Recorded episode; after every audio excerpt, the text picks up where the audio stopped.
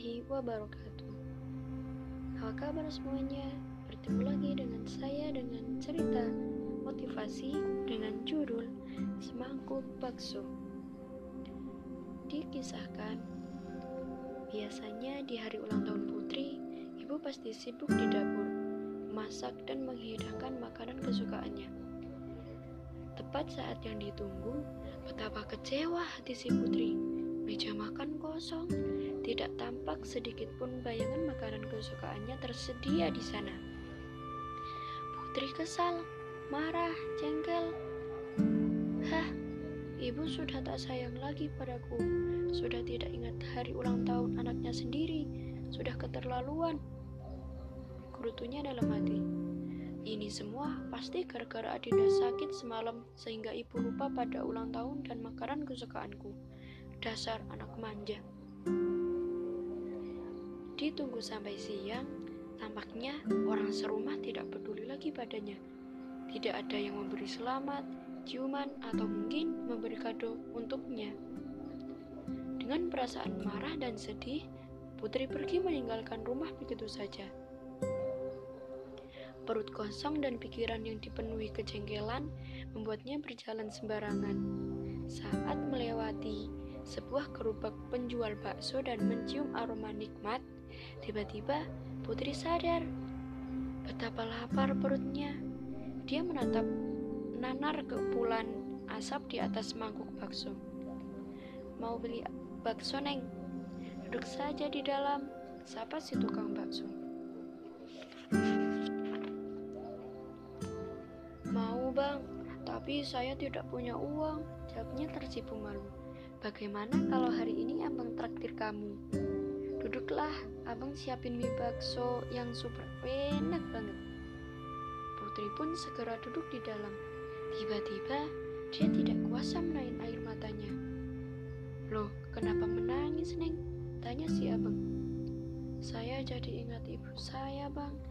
Sebenarnya hari ini ulang tahun saya. Malah abang yang tidak saya kenal yang memberi makan saya.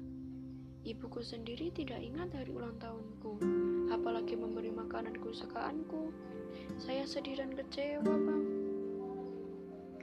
Ning cantik, abang yang baru sekali aja memberi makanan bisa bikin Neng terharu sampai nangis. Lah, padahal ibu dan bapak Neng yang ngasih makanan tiap hari dari Neng bayi sampai segede ini.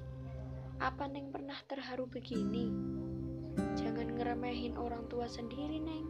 Ntar nyesel loh. Putri seketika tersadar. Kenapa aku tidak pernah berpikir seperti itu ya? Setelah menghabiskan makanan dan berucap banyak terima kasih, Putri bergegas pergi. Setiba di rumah, ibunya menyambut dengan pelukan hangat. Wajah cemas sekalipun lega. Putri, dari mana kamu seharian ini. Ibu tidak tahu harus mencari kamu ke mana. Putri, selamat ulang tahun ya. Ibu telah membuat semua makanan kesukaan Putri. Putri pasti lapar kan? Ayo nikmati semua itu. Ibu, maafkan Putri ya, Bu. Putri pun menangis dan menyesal di pelukan ibunya. Dan yang membuat Putri semakin menyesal, ternyata di dalam rumah hadir pula sahabat-sahabat baik dan paman-paman serta bibinya.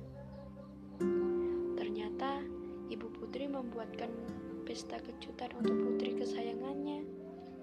Hikmah yang bisa kita ambil dari kisah cerita yang sudah saya sampaikan adalah saat kita mendapat pertolongan atau menerima pemberian sekecil apa pun dari orang lain, sering kali kita begitu senang dan selalu berterima kasih. Sayangnya, kadang kasih dan kepedulian tanpa syarat yang, di, yang diberikan oleh orang tua dan saudara tidak tampak di mata kita, seolah menjadi kewajiban orang tua untuk selalu berada di posisi siap membantu. Kapan pun, bahkan jika hal itu tidak terpenuhi, segera kita memfonis yang tidak sayanglah, yang tidak mengerti anak sendirilah, atau dilanda perasaan sedih, marah, dan kecewa yang hanya merugikan diri sendiri. Maka untuk itu kita butuh untuk belajar dan belajar mengendalikan diri agar kita mampu hidup secara harmonis dengan keluarga, orang tua, saudara, dan dengan masyarakat lain. Sekian dulu cerita motivasi dari saya. Assalamualaikum warahmatullahi wabarakatuh.